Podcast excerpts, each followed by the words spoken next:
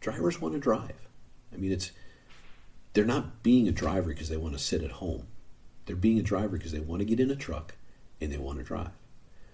So let's let them do that, and let's let them do that with the respect and dignity that that profession deserves. Come join us for the conversation. Look up on your favorite podcast platform, JOZ Bytes, B Y T E S, and find the episode coming to you very, very soon. Also, find us on our YouTube platform as well as www.ilevellogistics.com. You can click on our site at any one of the number of social media websites and come join the conversation.